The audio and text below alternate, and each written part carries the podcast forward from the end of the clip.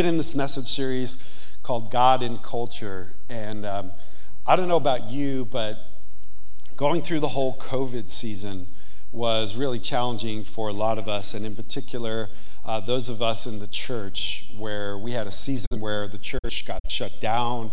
And in the beginning, uh, the virus, we didn't know a lot about it. Uh, people were dying, hospitals were full. We even lost uh, someone dear, sister in the Lord, in this church that we prayed for and believed God was going to heal her, and He didn't. And, and the struggle that we went through, even as a church, in the middle of that and being and, and even the government telling us you know what we could and couldn't do during that season. And for me as a spiritual leader as a local pastor leading a local church it was a very challenging time because uh, we were like fish out of water. We we literally our, our churches were shut down and what we normally do we weren't allowed to do for the sake of health and safety. And um, as as a leader i was torn between you know, I know that we need spiritual life and health, and, and yet, you know, there's a real virus that is hurting people, and there's that tension there between do we follow what the government says, or do we follow what we're supposed to spiritually do, and what the Holy Spirit is saying, and what the Bible says? And, and there, that tension, that very real tension there. Well, thankfully, uh, here in Montana, we, we, we didn't have to stay shut down very long. And then by the time that we were able to reopen, we started getting more statistics and finding out more about this virus. But my point in, in sharing all this is I think the whole COVID season really awakened some things in people. Uh, for one, I think there was a lot of things that were happening in our world that were evil and, and dark, but were happening kind of on the down low, if you will. And COVID really seemed to expose or bring some of those things to the surface. And like many of you watching the news of all the racial tension happening in our nation and the political tension happening in our nation, and uh, even uh, moral issues coming to the forefront on abortion and uh, you know, same sex marriage and all these different things, I think all of us felt a little like, oh my gosh, what's happening in our world right now? Like, what's happening in our nation? Is this the nation that I grew up in? Is this the, the nation that I, I believe in? Is this the nation that I believe God's hand is upon? And so um, today I want to talk to you about the subject God in politics, or the, I'm sorry, the church in politics because I think if there's there's some things that divide us uh, during that season, I remember even even just the fact that our government said that we. Uh, it, when we came back to church, that we could come back to church, but we had to space, you know, 12 feet apart. And um, some instances, you're allowed to worship but only with a mask, and and all these different things. And the whole mask issue seemed to just really create this huge division in the church. And it kind of grieved me to see how much some of these issues were dividing us and, and causing sharp divisions amongst God's people and the church. And I think getting us off task, really getting our focus distracted on things that uh, are, you know, according to your beliefs, some, some are big deal, some of it's not. But regardless if it is or if it isn't, it's how we treated each other and how we handled those things. And I think the church got lost in the mix of a lot of that. And now here we are a couple years after, and we're trying to regain our footing. And if we're not careful, I think what, what we can, the tendency can be is to go back to life as normal.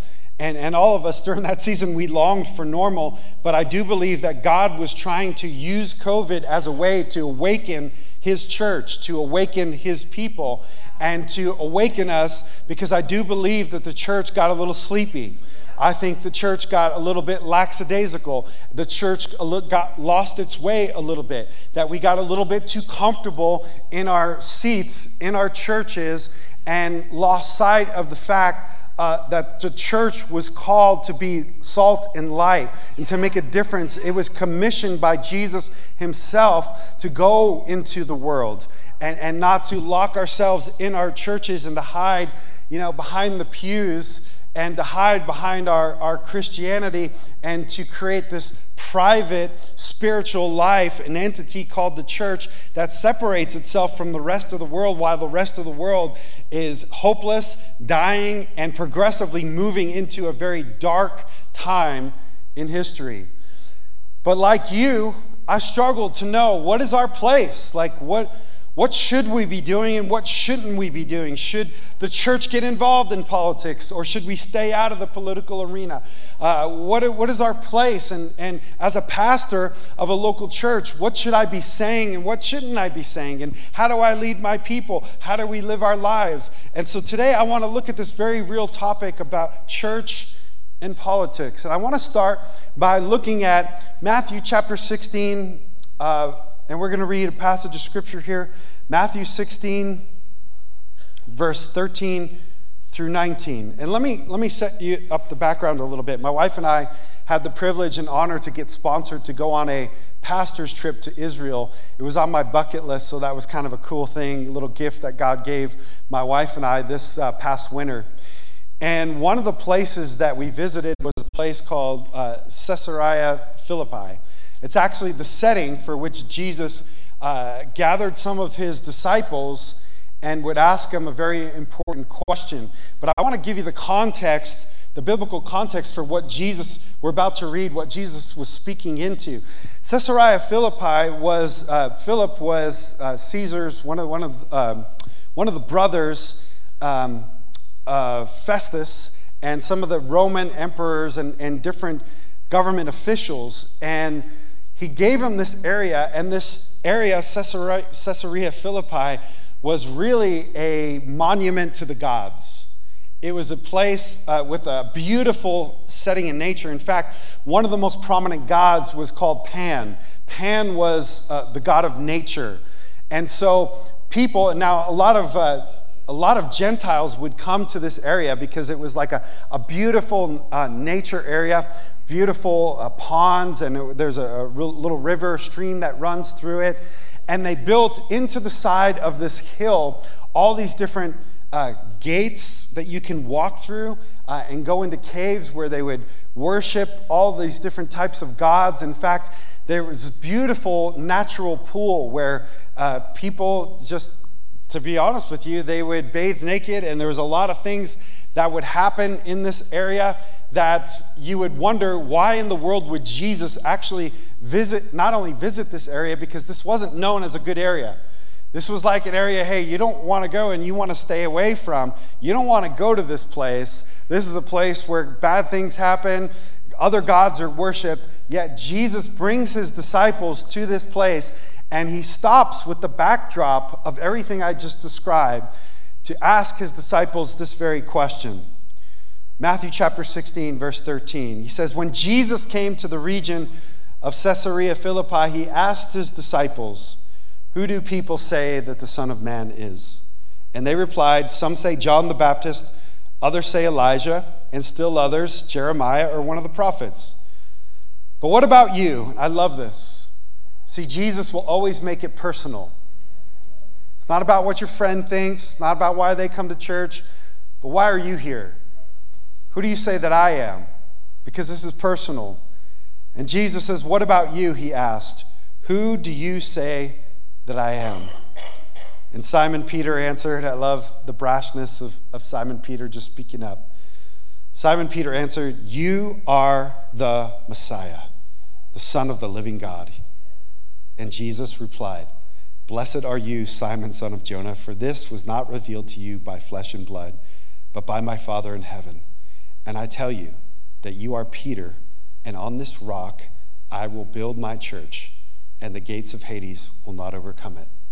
And I will give you the keys to the kingdom of heaven, and whatever you bind on earth will be bound in heaven, and whatever you loose on earth will be loosed in heaven. Would you pray with me? Father, thank you for your word. More importantly, thank you for your gift of your son, Jesus. Thank you for the declaration that he is the Son of God, the Messiah, Yeshua, the anointed one. We're so grateful for you, Jesus. I pray today, Jesus, you, you say you are the Word, you are the way, you're the truth, you're the life. would you open our hearts and minds so that we can encounter you and experience you through your word this morning? I pray that your word would enlighten us that it would encourage us. And I pray right now, God, that any preconceived ideas that we came in with, that we would lay them down so that we can receive purely what you have for us today. I believe every time that we gather, you have something specific for every person, every person watching online, every person in Eureka.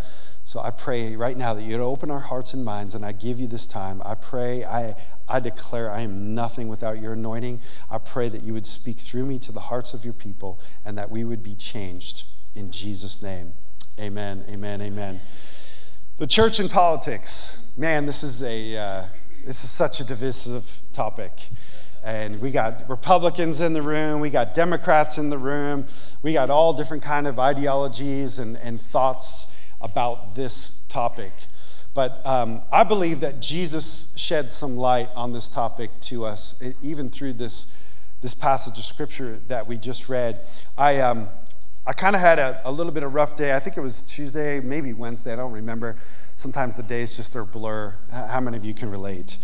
And uh, I came home after a day of, of pastoring, meeting with people, and you know, one of the challenges, uh, one of the things that challenges me, and I think all pastors, is is we have a burden for people. We're in this because we love people and we want to help people. We want to help them come to know Jesus more and to live in the fullness of everything that Jesus died so that the purpose and the destiny that God has for you can be fulfilled. And, and yet there's so many needs and there's not enough time in a day. And I came home and I was just feeling a little discouraged. Uh, it's just, there's so much sometimes and, and, you know, only so many hours in a day and only so much you could do. Anyway, I was in my room and I was getting, I was getting ready for something to go to another meeting or something like that. And, and in the other room, my wife is cooking dinner and she's watching the news and I hear this man speaking, and he's talking about uh, God, our country being founded on God. And there's something in his voice that just kind of awakened my spirit a little bit. It caught my attention so much that I kind of stopped what I was doing and I went out into uh, our living room. And to find this guy that was speaking on the TV was the new Speaker of the House. And um, and yeah, I, I, this isn't, listen, hear me out. This isn't a, uh, I'm pro whoever, you know, whatever party the Speaker of the House is. It has nothing to do with that. It has everything to do with what he was saying. And Mike Johnson is, um, uh, he, he is a government official. Um, he's part of the House of Representatives out of the state of Louisiana. And he was saying something. I want to read it to you, okay? This is part of his speech because I, I, was drawn in to what he was saying. And actually, what he was saying started giving me hope again. Like many of you, you've wondered is there even any hope for our country? Is there hope for our government? And, and I started listening to this man. And if you know the backstory about how he became the Speaker of the House, th- this matters even more because he wasn't supposed to be the Speaker of the House. Uh, in fact, there was another, Kevin McCarthy was the Speaker of the House. He got removed, and then there was three votes for another guy, which failed. And I'm thinking, oh my gosh, like, our government is so broken. Like, what is wrong that we can't even pick a Speaker of the House and agree on who that's going to be? And so, one thing leads to another. Well, uh, this guy, he gets put in as the Speaker of the House, Mike Johnson, and he says this. I, I want this is a quote. I want to share this with you. He says, I don't believe that there are any coincidences in a matter like this, meaning him becoming Speaker of the House. He says, I believe that Scripture, the Bible, is very clear. Now, mind you, he's speaking this to the floor, on the floor of the House of Representatives, to the House of Representatives, and it's on national television. He says, I believe that Scripture, the Bible, is very clear that God is the one that raises up those in authority. He raised up each of you, speaking to the House all of us, Johnson told the House. And I believe that God has ordained and allowed us to be brought here for this specific moment in this time. And I heard that, and something in me said, Yes. Like, I believe that Mike Johnson wasn't just speaking to the House of Representatives, I believe that Mike Johnson was speaking to the church of Jesus Christ. Like he was speaking to the church. And I just want to start out by declaring to you that scripture even says that you and I were appointed to live in this time in history in this specific place. And that it is not a coincidence that you're alive on the face of the earth right now, right here. And that you are part of this thing that Jesus birthed called the church the church that he gave his life for, that he breathed his very spirit into. And I believe that we, as the church, have the greatest opportunity possibly in the history of the world to be the church once again that we read about in the book of Acts. That we would stand before kings and officials and, and, and people of influence, and they would look at us and say, I don't get it. These are just ordinary men. They're untrained, unschooled, ordinary people. Yet I see them doing the things that Jesus did. And I notice and I recognize something in them that makes them different. I see Jesus in you. I see the same spirit that raised Jesus from the dead alive inside of you. And that gives me hope. And as they stood before him, they didn't know what to do with these guys. And then somebody, one of them spoke up and said probably the most wise thing. I said, listen, if, if God is for this, you can't stop it. And they couldn't. And they still can't. Because Jesus said, I will build my church, and the gates of hell will not prevail against it. And so here we are in the 21st century, and we've gone through everything we've gone through, and, uh, and here we are. And I think there's some things that we can learn from this passage of Scripture and other Scriptures. And the first thing that I think we need to understand is this uh, Jesus was trying to get our attention and help us to understand that, that we're living in two kingdoms in conflict. Like at, when you got adopted into the family of God, when you got born again, you were born again into a family the family of God. This is called the church. That's why this isn't an organization, it's not a 501c3, it is the ecclesia. It is God's idea. It's called the church. It's the family of God. Once you weren't a people, but now you are a people. You're the people of God. You're the family of God. And when you become a, member of the family of God, you get a new name, you get a new identity, and you get a new family of origin. Behold, old things have passed away and all things have become new. And now we need to start to live in the new identity and the new our new place in the family of God, the church. But the church is part of the kingdom of God. We are a church and we are part of the kingdom of God. And the kingdom of God is the kingdom of light, it's the kingdom of truth. And there are two kingdoms in conflict. And you see this in everything. Innately, we know this. In fact, I, I really wanted to call this, uh, this message The Rise of the Ecclesia and just a little Star Wars, you know, in me that just, you know, the light and darkness thing. It's real, but think about that. Everything from movies to Lord of the Rings, there's, there's dark forces at work in the world, and yet there is on the other side another kingdom. It's the kingdom of light, it's the kingdom of God, it's the kingdom of good, and, and the kingdom of darkness and the kingdom of evil. And for those of us who have walked over through the last couple of years, we have seen the kingdom of darkness rise and, and when, when I look at statistics, it grieves me. Uh, and when you look at the state of our world right now, it grieves me. When I look at the state of our country, it grieves me. In fact, I believe, and I, I, I shared this with a group of leaders, that we need to get back to a Nehemiah attitude. In, in the book of Nehemiah, Nehemiah chapter 1, it, it says that Nehemiah, he was, he was taken in captivity out of Israel, his hometown, and he was brought to Babylon. Interesting, Babylon. And he was taught Babylonian ways, and he was to serve the king. He was the cupbearer to the king, which, you know, not too bad of a job. He got to taste the wine and make sure it wasn't poison, unless, of course, it's poison and then you're dead. Um, that's not very good. But that was his job. He's a cupbearer. That's what he did. That was his, that was his job. He's not a priest, he's not a king, he's no government official. He's not a leader. He's no things. He's an ordinary person like you and me. He's a cupbearer to the king. And his brother comes for a visit. And his brother tells him about the state of Israel and, and how it's, it's, in, it's demolished. There's nothing left. It's, it's been burned by fire, and people are in mourning, and there's no, there's no house of God to worship in anymore. That's the state of our land. And it says that it, it says that Nehemiah was so like taken by the news of this that it says that he sat down and he wept. And he didn't do like I think we've I think one of the the things that the enemy has tried to do is desensitize the church.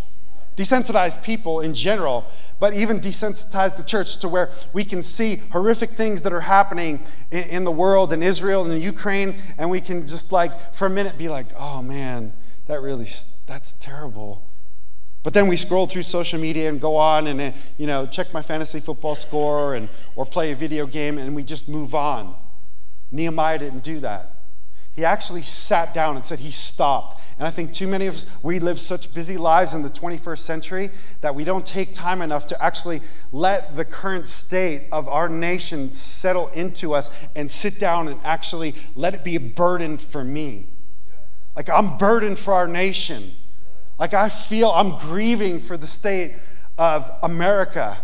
Like, this isn't America the beautiful. It isn't the land of the free. It isn't the land of in God we trust anymore. And it is quickly moving in a direction. And yet, here we are, we're the church. And I was reading a, a great book, I highly recommend it. It's called Letter to the American Church by Eric Metaxas. And I was reading, he was giving the account, he's a he studies theologian and history, and he wrote a book on Dietrich Bonhoeffer, who was a pastor in the time of Nazi Germany, in particular when Germany was um, moving towards a state of communism. Um, and he was alive at that time, and I really, he talks about Dietrich Bonhoeffer being a prophetic voice to the nation of, of Germany at the time. And, and he tells the story about how um, as, as Hitler was starting to take more and more power away from the people and move the nation into uh, one of its darkest seasons where they would slaughter and bring Jews to uh, concentration camps. And terrible, terrible. He said that he brought the local pastors of churches together and he called them together and, and he warned them uh, of this evil that, that, that we, they needed to, at the time, speak out against the evil that they were seeing happening in the nation. Well, after that, all of them went back to their churches and decided that they weren't going to do that. And he says that they stayed in their churches and they closed the doors. And they said, when, when the sound of trains taking people to concentration camps to be executed brutally, he said that while the trains got louder going by their churches, they would sing in their churches all the more louder to drown out the noise of the trains.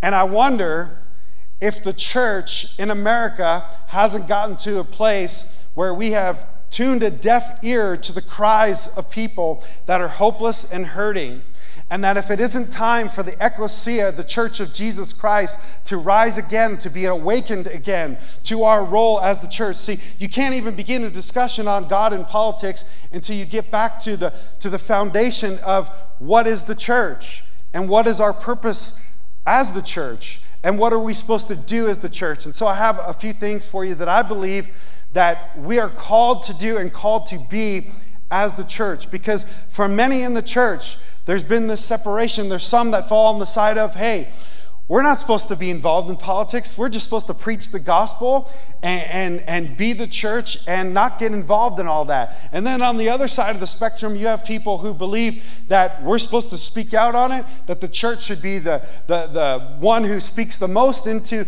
the cultural issues and what's happening in America from a government standpoint and everything in between. So, what is our response? What are we supposed to do as the church? We have to understand the beginning of this is there are two kingdoms in conflict. There will always be. Jesus, when he was confronted by Pontius Pilate, said this in John 18 36. He said, My kingdom is not of this world. If it were, my servants would fight to prevent my arrest by the Jewish leaders, but now my kingdom is from another place. It's the kingdom of God. And we are dual citizens. We have our citizenship in heaven and we have our citizenship on earth as Americans. And how do we balance the two? Where, where do we find ourselves? How do we navigate through this? Again, you have to go back to what is the role of the church? I believe that Jesus established the role of the church. When he said in Matthew 16, what we just read, verse 18, he says, and this is this this verse has been taken out of context, it's been widely misunderstood. I hope to bring a little bit of truth this morning to unpack this. He says, And I tell you that you are Peter. Yet you are Peter, and on this rock I will build my church, and the gates of Hades will not overcome it. Now let's pause there. If you could leave that scripture up there just for a moment. Um, he says, You are Peter. The Greek word is Petros, it means little rock. He says, You are Peter, little rock, and on this, uh, on this rock, Petra is big rock, I will build my church. So is Jesus saying that you're Peter and I'm going to build my church on Peter? No, he's saying that you are Peter, you're little rock, and I will build my church on the big rock, Petra, which is the statement that Peter made that you are the Christ, you are the Messiah. That is the Petra, the big rock that Jesus will build his church on. It is the fact that Jesus Christ is the Messiah, he is the Lord, he is the only hope for the world. It isn't about who's in office, Democrat, Republican. It doesn't if we win the election, if we lose the election, Jesus Christ is King of Kings, he's the Lord of Lords. He is our saving grace. No politician can save us, no party can save us. Only Jesus Christ can save us. But he says, I will use you, Peter, Petra, little rock, and you will partner with me to build my church. So now you have to understand this. If you're a builder back then, Petra, uh, there was something called the cornerstone. The cornerstone was a carefully picked out rock that was the first stone that was laid when you built a building. It was the stone that you aligned all the other stones in the foundation with, that you lined up the stones according to that stone.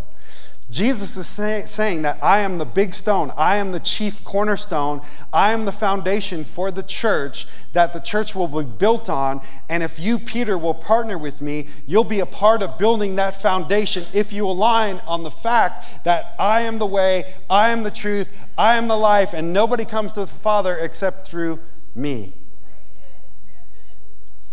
But you also have to understand this not only do we build the church on the fact that Jesus Christ is the Messiah, but we have to understand our role, our place in that building of church. You have to understand this is the first time in all of Scripture that the word church is actually used. And if you don't understand the word that I believe that Jesus carefully picked out to use, you'll, un- you'll misunderstand our purpose as the church. Now, he uses this word church, is actually the Greek word ecclesia. Now, this is one of the only times in Scripture that normally, when you take the original language that the Bible was written in, in this case, Greek, uh, some other cases, Hebrew or Aramaic, uh, normally you take the original word and it's a direct translation of that Greek word into our modern English word. This is one of the few, or if any, instances that I'm aware of that it isn't a direct translation, but a direct substitution. What do you mean by that? The word church isn't translated from ecclesia the way it should. It's not a good translation. Actually, because they didn't think we would understand what that meant, they used the German word Kirch, K I R C H E, which means a place to gather, a house to gather, a place to gather. It meant a physical building such as this that people would gather. Now, this is vastly indifferent to the original word that Jesus actually used, ecclesia. I want to show it to you. The ecclesia actually means a gathering of citizens called out from their homes into some public place as an assembly now, the word is actually a civic word. It was used as a military term to, to call people to take arms and to go and fight for a cause. So, when you see the difference between the German word Kirch, that church is we get the word church from, and the original word for church that Jesus used, ecclesia, these are two different things. And this is where a lot of us uh, misunderstand the purpose of the church. Jesus isn't saying the purpose of the church is go to a building. Jesus was saying the purpose of the church is to go into all the world and make disciples of all nations. So, the first thing that we need to understand is this we are called out to go in. We're called out of darkness into his marvelous light. But we're not to stay in the light, we become the light. And we're called to go into the darkness with our light to be the light of the world. We're called out to go in. You have to get this that what Jesus meant by the church and his idea of the church was never meant for us to come to a place once a week to gather, to worship him, to hear his word, to say yes and amen, and then to go back and live our lives however we want to. I personally believe and have the conviction that if the church doesn't awaken to the ecclesia of Jesus and that we stay stuck in the church of church, that this is the problem that we're seeing in the world today. We're seeing a decline in morality, we're seeing an increase in darkness, in anxiety, in fear, in divorce rates, you name it. All the litmus tests of morality of how the world is being affected or not affected by us who are carriers of Jesus and the light and the love and the hope that he brings.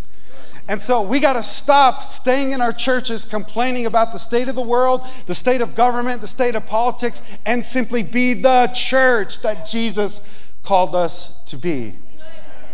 We are the church and we are the hope of the world.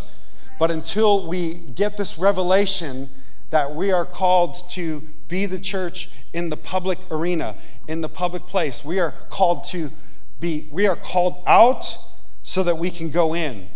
Now, think about that rhythm called out to go in, called out to go in. You're called here, you're called out. We gather together so that we get strengthened, we get imparted the truth to, uh, we get filled with the Holy Spirit, and so that we go out with what we came in with, and we take what we got here and we bring it out to a lost and dying and hopeless world. Oh, come on, somebody better get excited this morning. I feel like I'm preaching to myself. But when Jesus said, I will build my church and the gates of Hades will not overcome it, Jesus wasn't saying, Hey, Peter, I'm going to build my church on you. He was saying, I'm going to build I'm going to build my church on the chief cornerstone, which is me, the fact that I'm the Messiah, and the gates of hell will not overcome it. Some translations say it will prevail against it. Now, people have gotten confused about that. People, some people take the approach that we're supposed to be separate, separate ourselves from the world, get in our churches, get out our cabins in Montana with our Bibles and our guns and our crates of food, and lock the doors. And we're not going to let the gates of hell get in our church. That's not what the scripture says. That's not what Jesus is saying. He's actually saying it's an offensive move. He's saying, I've called you to go into the world with the gospel, the very power. This is why he said, Paul said, I'm not ashamed of the gospel of Jesus Christ, for it is the very power to see lives changed. We got to take that power. Come on, greater is he that is in you and I than he that is in the world. And we are called to not be in the world, not be in, of it, but in it. And we're supposed to take the gospel message and bring it to the world. And the church, man, if we would get this, if every one of us would get this, that we are called out to go in. And when we go in, listen, the gates of hell will not be able to prevail against the church of Jesus Christ when the church awakens to its calling and its destiny. Matthew 28 18 says this Then Jesus came to them and said this. Listen to what he says carefully all authority in heaven, one kingdom, and on earth, second kingdom, trump card, both kingdoms have been given to me. Therefore, go and make disciples of all nations. That word nations is the word ethnos. You know what it means? People who aren't like you, don't look like you, don't talk like you, don't dress like you, don't act like you, don't know the Bible like you. Don't say, praise God, you know, when something happens. And we, we want to criticize people that aren't like us, that don't live like us, don't talk like us, don't vote like us, don't think like us, when we didn't think that way before we knew Jesus. And so, how dare we be so arrogant as the church to think people need to come in alignment with our morality when they don't even know God?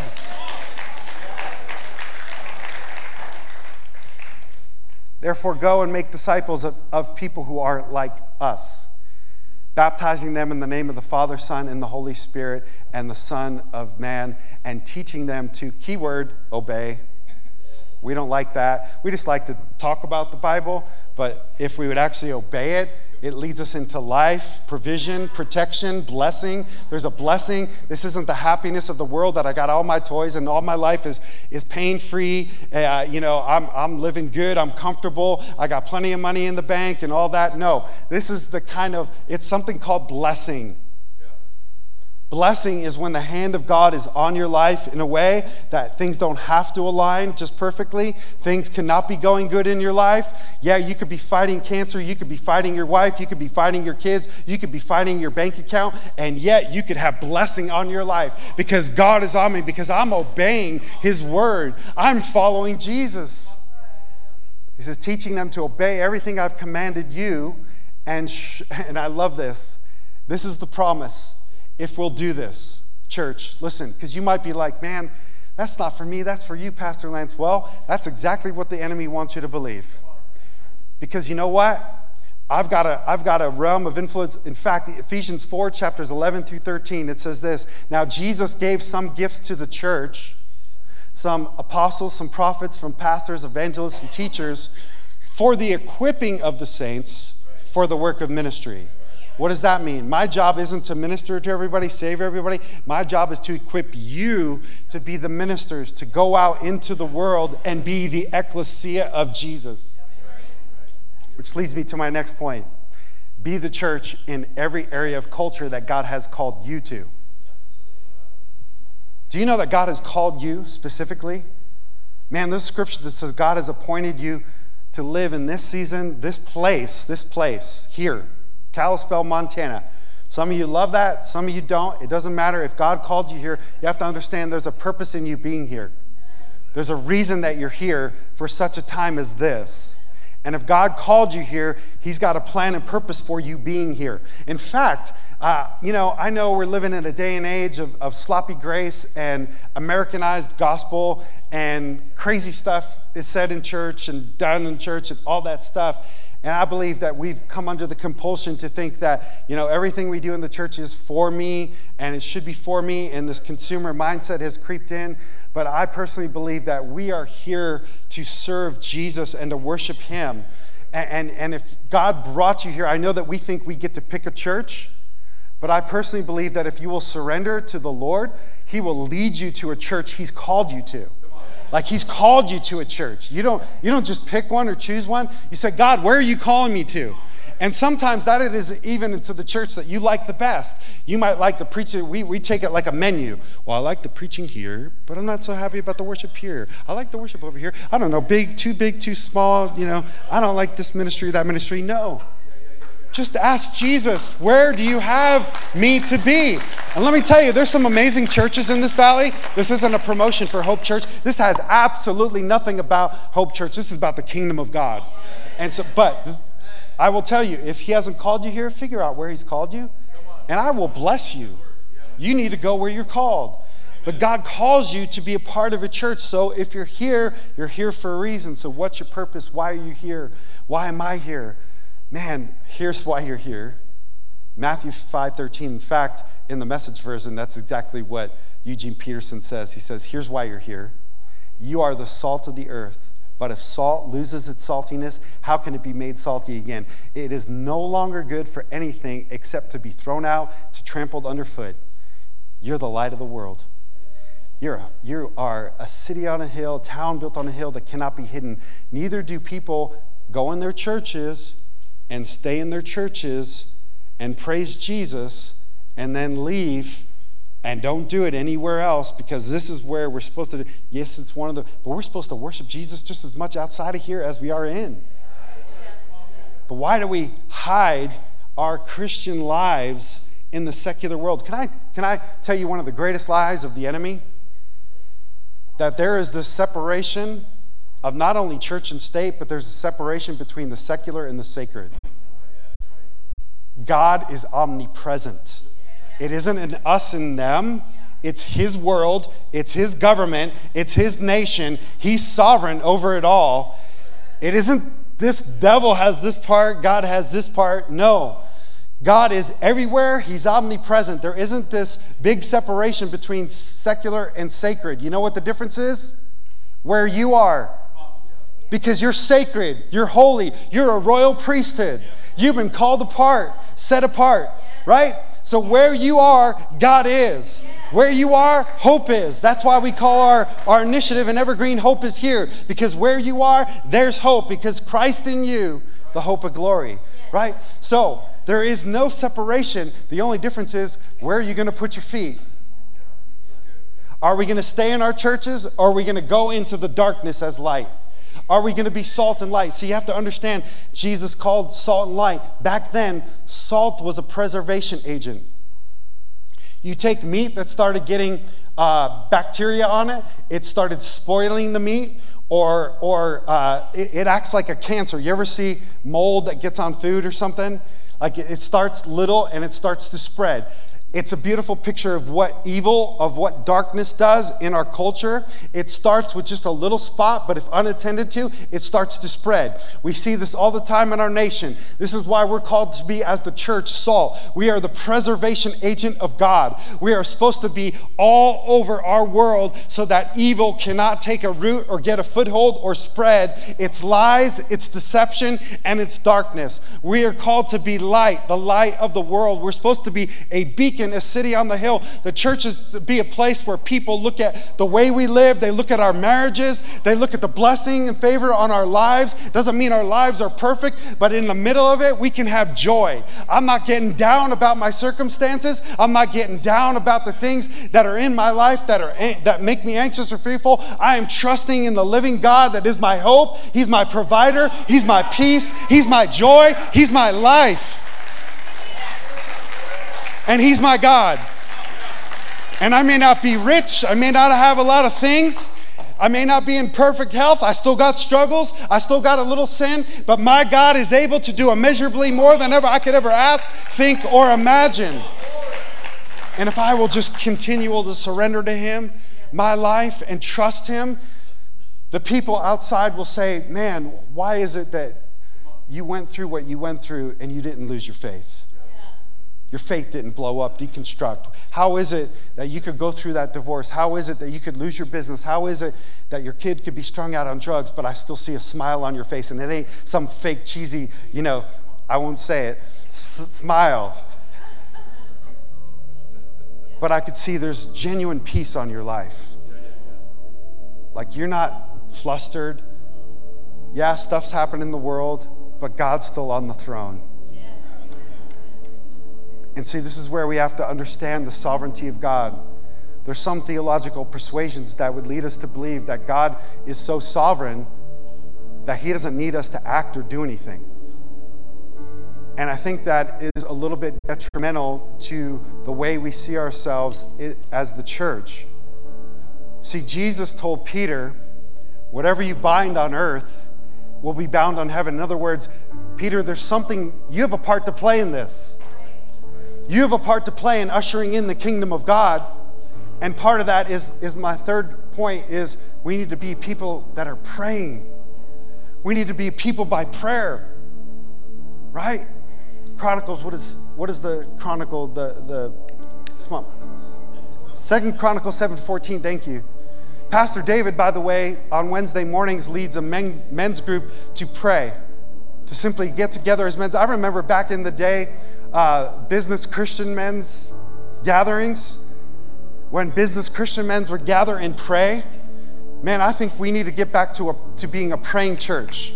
We need to get back to being a church that is on our knees, interceding on behalf of our, of our marriages, of our families. Man, there's, there's been things lately in my life that I'm, I'm just not satisfied with. I know God has something more for me. I know He has more for my marriage. I know He has more for my, my family personally. I know He has more for us as a church. I know He has more for this valley, that God has put Hope Church here in this valley to be a beacon of hope and to beacon of light. But we've got a part to play, and part of the role that we play is we got to be willing to take time to get down on our knees and pray and seek the very face of God. I believe prayer changes things prayer shifts things. And there was some, my, my house, just there was this funk, you know, just tension, get into little arguments. And I just felt something rise up in me. So, man, I need, to, I need to get up and I, as, a, as a father, as the priest of my home, I need to pray over my home. I went into my kids' room. They don't know this. I'm, I'm praying over their pillows, putting anointing oil on. I'm going to the door and putting anointing, and I'm, I'm just, you know, casting out anything. Get out. Spirit argument, get out of here. Whatever. Bad attitudes, get out. And I'm just, I'm just praying, and you know what? There's this peace that just came over my house saying, man, what if the church started everywhere we go? You know, God gave Joshua a promise. He promised him the promised land. But he said something important to him. It's, it's really similar to what he said to Peter whatever you bind on earth will be bound on heaven. He says, wherever you put your foot, there I've given it to you. He says, now I've already given it to you, but you got to actually put your foot on the ground. What if there's things that God has given this nation that He's just waiting for the people to put a knee on the ground and start praying and interceding and believing for a move of God to once again bring this nation back to its knees and recognize God is God? Because I'm telling you, there are spirits that are trying to turn this nation into a secular, humanistic nation and leave God out of the equation to lead us into a place of communism. I mean, you might think I'm crazy, but I'm telling you, you start looking at the trends, look at how uh, other nations have gone from being a democratic nation to not, to socialism. And I'm telling you, when the church gets comfortable, when people get comfortable letting the government be God and provide for you, now that's exactly what the government wants. I'm sorry, I know I'm getting a little. Let's pray. 1 Timothy 2 1. Listen to what Paul says. I urge you, urge you, church, first of all, first of all, that petitions, prayers, and intercessions and thanksgiving be made for all people. And then he goes on to say, even for Joe Biden, even for Donald Trump, for kings and all those in authority, that we may live in peaceful, quiet lives in all godliness and holiness. That is good, and it pleases God, our Savior. Listen to this, verse 4 who wants all people to be saved and come to the knowledge of truth.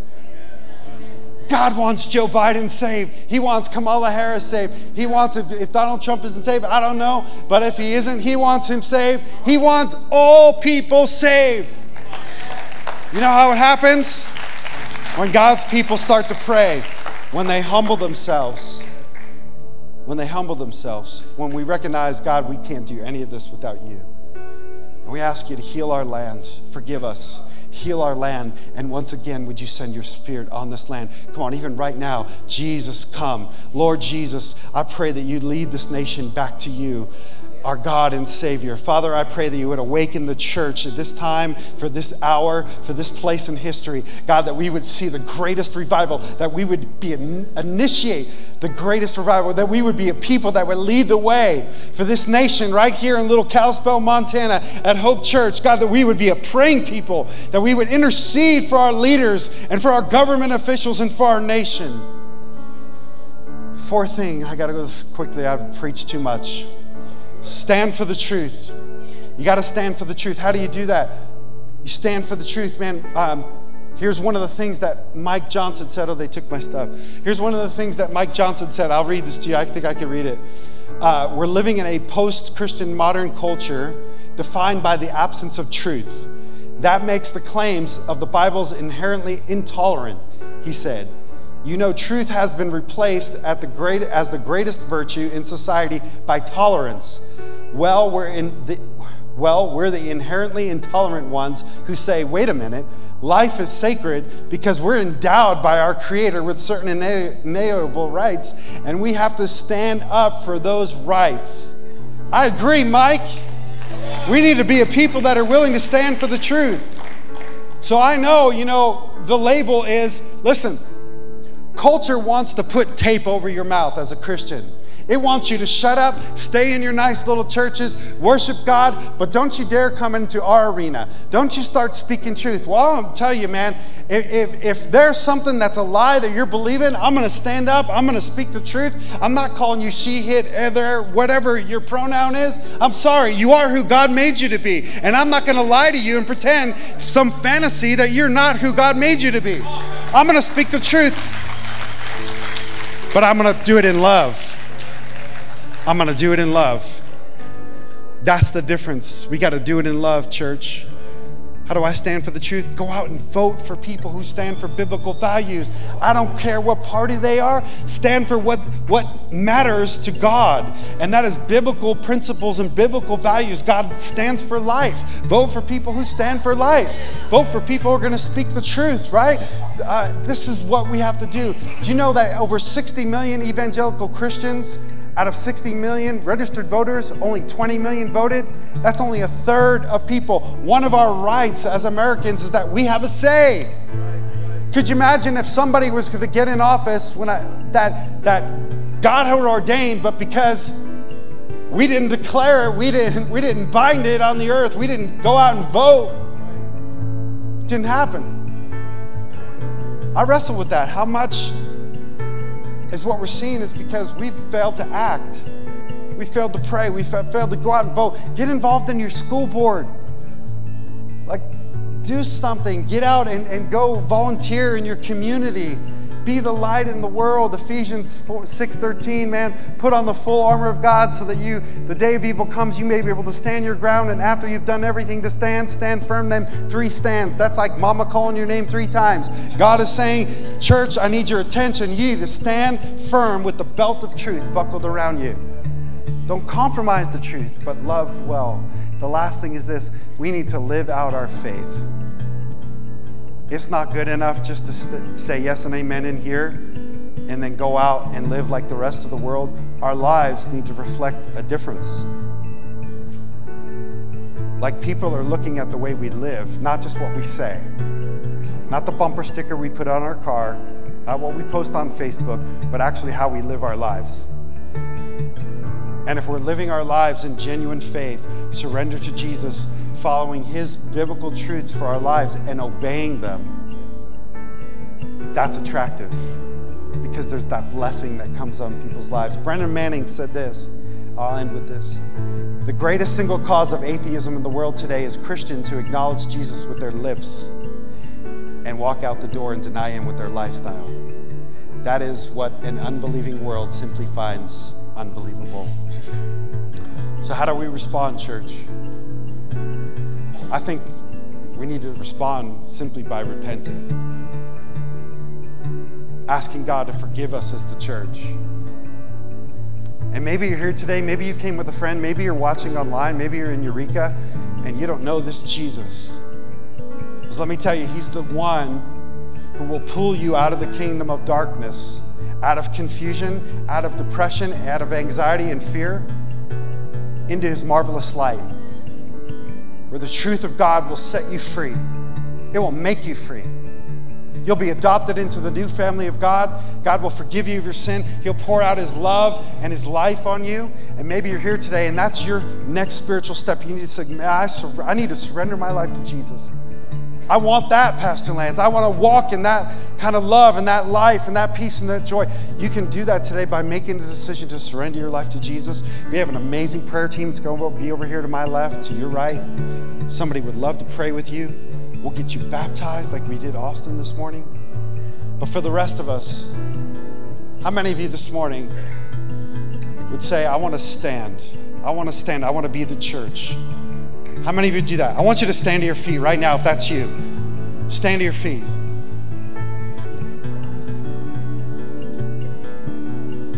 I want you to put your hand on your heart. I want to pray for you. The worship team will lead us in the last song. Father, I pray that you would awaken your church for such a time as this. Would you forgive us?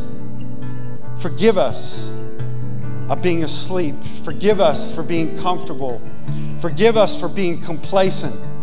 And I pray, Holy Spirit, that you would awaken in us the Spirit of Jesus to be the light of the world, to be the salt, the preservation agent for culture.